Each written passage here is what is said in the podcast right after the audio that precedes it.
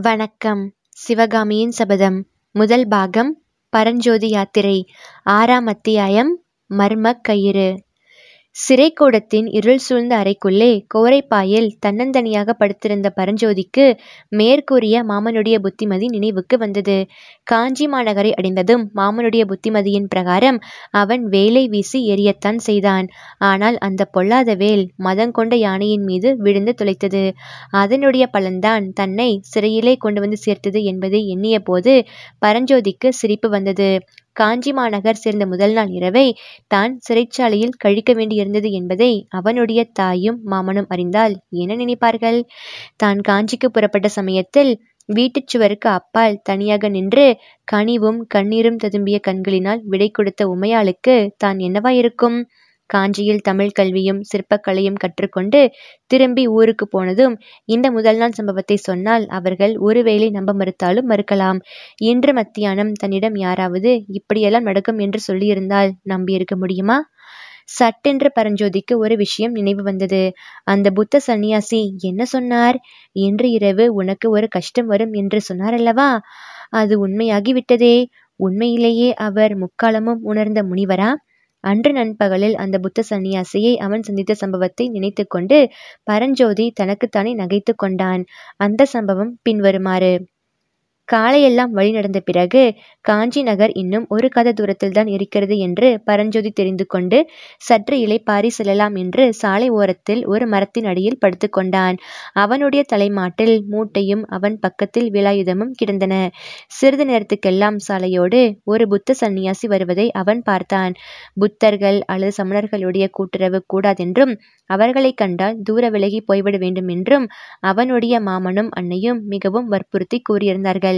எனவே தூரத்தில் புத்த சந்நியாசியை கண்டதும் பரஞ்சோதி கண்களை மூடிக்கொண்டான். அவர் தன்னை தாண்டி சாலையோடு தொலைதூரம் போகும் வரையில் தூங்குவது போல் பாசாங்கு செய்ய அவன் தீர்மானித்திருந்தான்.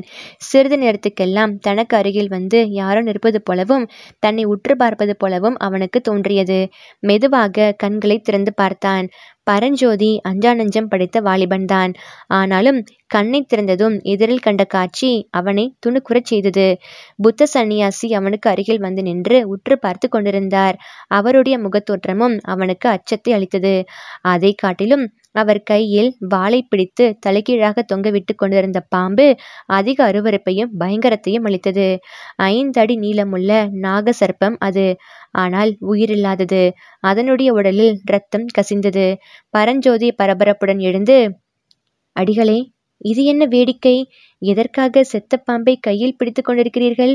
தூர எறியுங்கள் என்றான். பிள்ளாய் இவ்வாறு காட்டு பிரதேசத்தில் தனியாக படுத்து உறங்கலாமா? இத்தனை நேரம் இந்த நாகசர்ப்பம் உன்னை தீண்டி இருக்குமே. நல்ல சமயத்தில் நான் வந்து இதை அடித்தேனோ? நீ பிழைத்தாயோ? என்று சொல்லிவிட்டு புத்த சந்நியாசி அந்த செத்த பாம்பை தூர எறிந்தார். பரஞ்சோதி தன் முகத்தில் தோன்றிய புன் சிரிப்பை மறைத்து கொண்டு அப்படியே அடிகளே நான் ஒரு தாய்க்கு ஒரே பிள்ளை. என்னை நீங்கள் காப்பாற்றியதற்காக என் தாயார் தங்களுக்கு ரொம்பவும் நன்றி செலுத்துவாள் என்றான். பிறகு அவன் மூட்டையையும் வேலையும் எடுத்துக்கொண்டு எழுந்து நின்று தங்கள் திருநாமம் என்னவோ?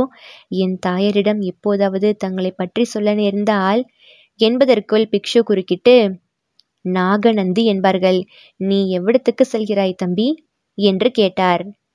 காஞ்சிக்கு போகிறேன் என்று பரஞ்சோதி கூறியதும் நானும் அங்கேதான் போகிறேன். வழித்துணையாயிற்று. வா போகலாம் என்றார் நாகநந்தி அடிகள். இருண்ட சிறையில் கோரைப்பாயில் படுத்திருந்த பரஞ்சோதி அந்த புத்த பிக்ஷுவுக்கு நாகநந்தி என்பது எவ்வளவு பொருத்தமான பெயர். அவர் முகத்தை பார்த்தாலே நாகப்பாம்பின் ஞாபகம் வருகிறது என்று எண்ணமிட்டான். நாகநந்தி அடிகள் வருங்காலத்தை ஞான திருஷ்டியினால் அறிந்துதான் சொன்னாரோ அல்லது குருட்டம்போக்காக சொன்னாரோ அவருடைய ஜோசியத்தில் முற்பகுதி நிறைவேறிவிட்டது. தான் இப்போது ஒரு கஷ்டத்தில் அகப்பட்டு கொண்டிருப்பது உண்மைதான்.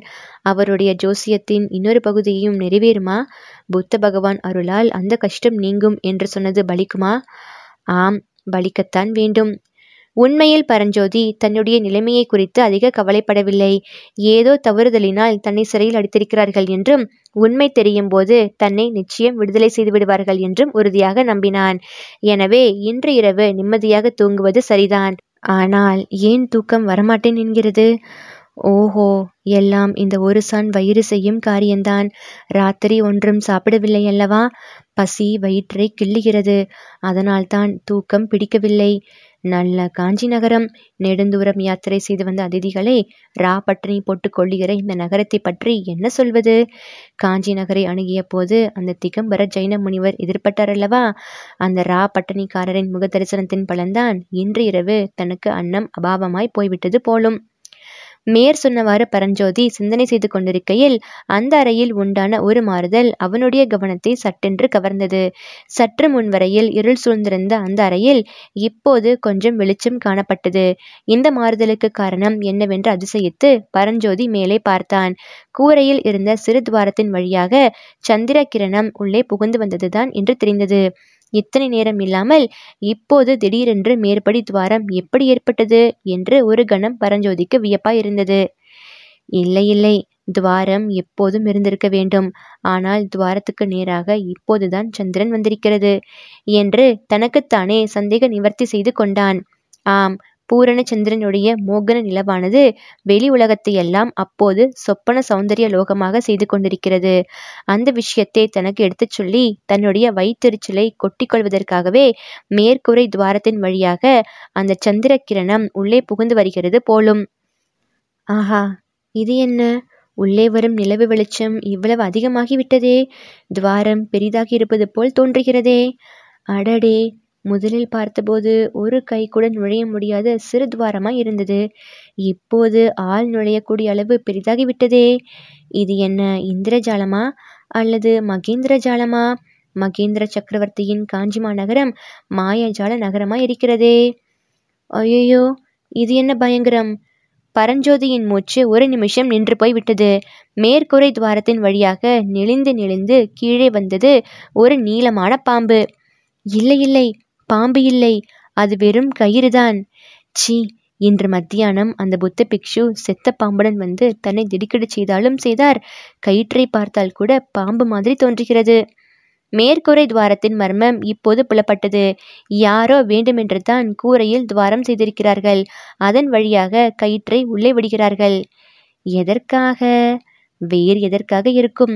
தன்னை தப்புவிப்பதற்காகத்தான். ஆனால் முன்பின் தெரியாத இந்த பெரிய நகரில் தன்னிடம் அவ்வளவு சிரத்தை கொண்டிருப்பவர்கள் யார்? தான் அந்த சிறைச்சாலை அறையில் இருப்பது அவர்களுக்கு எப்படி தெரிந்தது? இதற்குள்ளாக கயிற்றின் முனை கீழே அவன் கைக்கு எட்டும் தூரத்துக்கு வந்துவிட்டது. இன்னும் கீழே வந்து தரையையும் தொட்டுவிட்டது. பிறகு அந்த கயிறு இப்படியும் அப்படியும் அசையத் தொடங்கியது. மேலே இருந்து கயிற்றை விட்டவர்கள் அதை கொளுக்குகிறார்கள் என்பதில் சந்தேகமில்லை. எதற்காக? தன்னை அந்த கயிற்றின் வழியாக மேலே வரும்படி சமிக்ஞை செய்கிறார்களா? அப்படித்தான் இருக்க வேண்டும். அதிசயமான முறையில் வந்த அந்த உதவியை பெற்றுக்கொள்ளலாமா வேண்டாமா என்று பரஞ்சோதி ஒரு நிமிஷம் யோசனை செய்தான். அதனால் வேறு என்ன துளைகள் விளையுமோ என்பதாக ஒரு பக்கம் அவனுக்கு யோசனையா இருந்தது. இவ்வளவு சிரத்தை எடுத்து தன்னை காப்பாற்ற விரும்புகிறவர்கள் யார் என்று தெரிந்து கொள்ள ஒரு பக்கம் அவனுக்கு பேராவல் உண்டாயிற்று. அதோடு இன்னொரு முக்கிய காரணமும் சேர்ந்தது. அது அவனுடைய வயிற்றை கிள்ளி கொண்டிருந்த பசிதான். பரஞ்சோதி கயிற்றை அழுத்தமாய் பிடித்து இழுத்தான். மேலே அது இறுக கட்டியிருக்கிறது என்று தெரிந்தது. தன்னுடைய பாரத்தை அது நன்றாய் தாங்கும் என்று நிச்சயமாயிற்று. உடனே கயிற்றின் வழியாக அவன் மேலே ஏறத் தொடங்கினான்.